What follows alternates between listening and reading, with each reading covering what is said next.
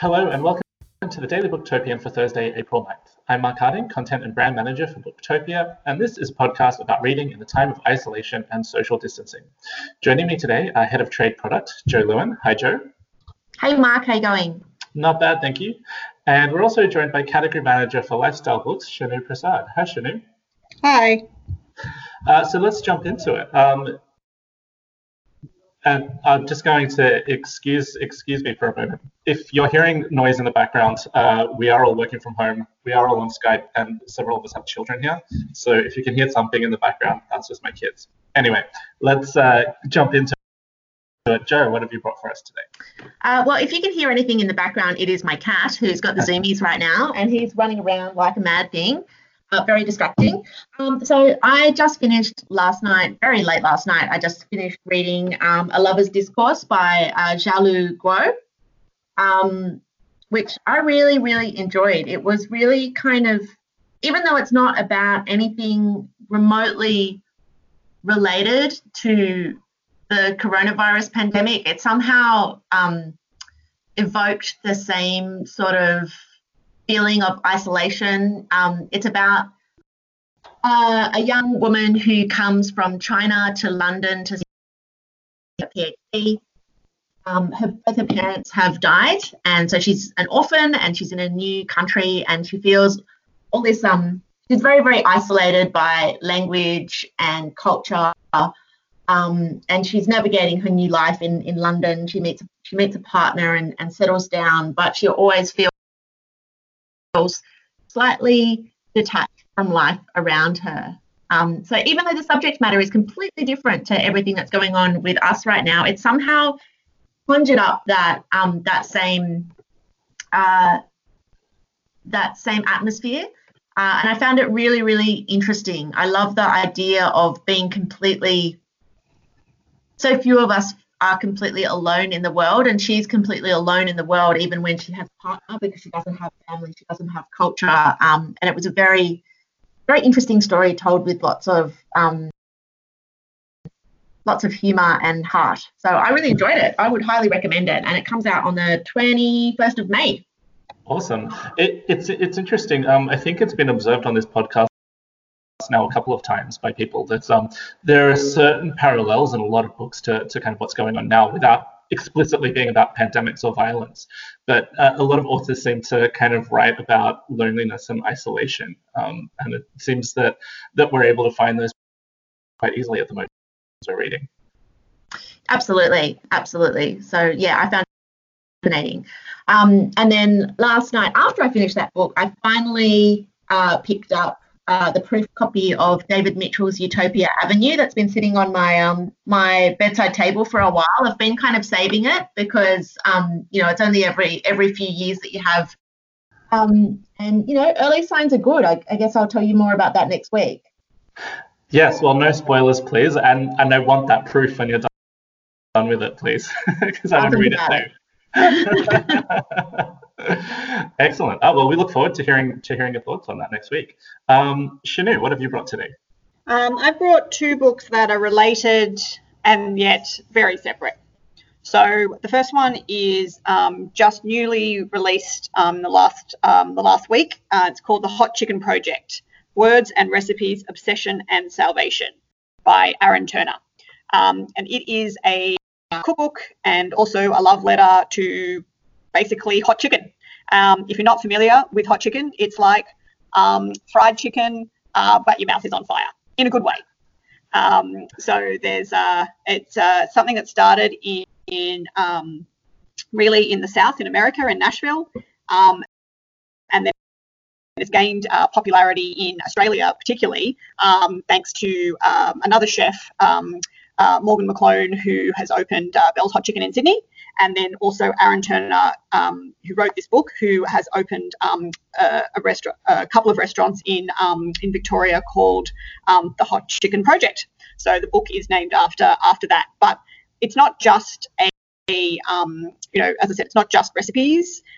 It's also writing about his journey through the South and his many trips, really trying to understand not just you know the taste of you know this hot chicken and what he loved and and um, you know, and what it, you know, the, the cooking part of it, but also the history and um, what that meant that means to the the culture and the people the people um, that that live in that part of the world.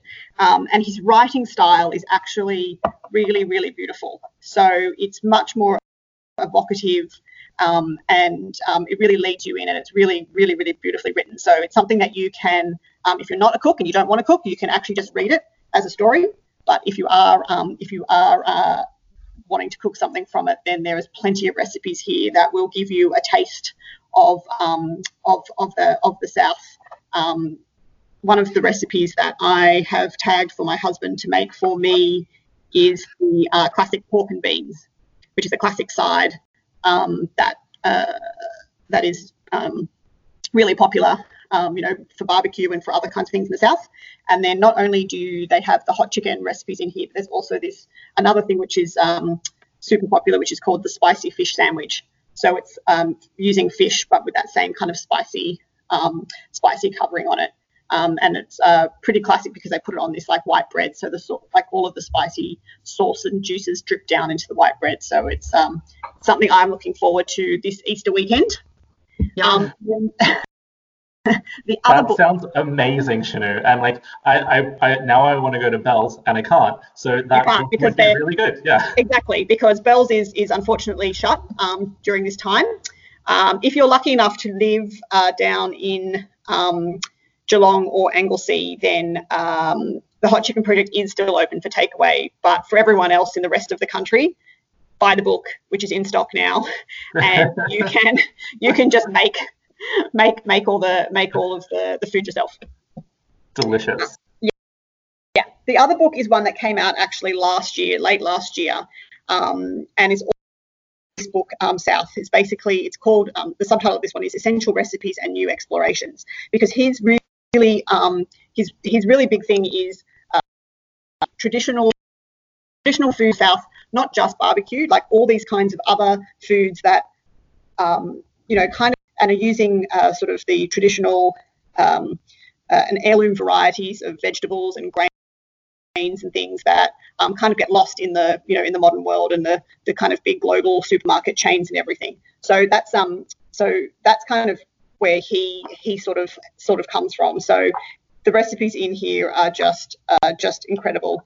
Um, he let me just find one that is something that you might not think about as a southern like dish. Um, cured duck breasts with rice porridge. So Oh, so it's it's things that don't um, necessarily think of food, and that's what's great about this book is that you could just dive into it and find all sorts of different different experiences than you would um, than you would expect. Um, some things are a little bit harder to make because you know we don't always have the exact same ingredients here, but generally there's most of the things. Uh, Things that are excellent. Well, thanks. We always a quick shout out to an Australian author at the end of this of, at the end of this podcast. And today we're going to give a quick shout out to Pip Williams, um, whose new book, The Dictionary of Lost Words, is out now. Um, and the reason that I wanted to mention Pip today is because we're actually going to be recording a podcast with her uh, that will be out um, sometime next week, which is very exciting.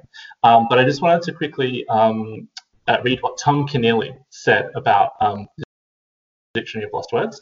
He said, What a novel of words, their adventure and their capacity to define and above all challenge the world. There will not be original novel published, I just know it. So that's I would have to agree with that. Sorry to jump in there. Um, Yep. I have read the book, and not only that, I just want to really get across that you should definitely listen to the podcast. It's going to be really interesting, but also that it is about words, but the story itself, like the character, the main character, you'll absolutely just fall in love with the with the story. It's super personal. It's not.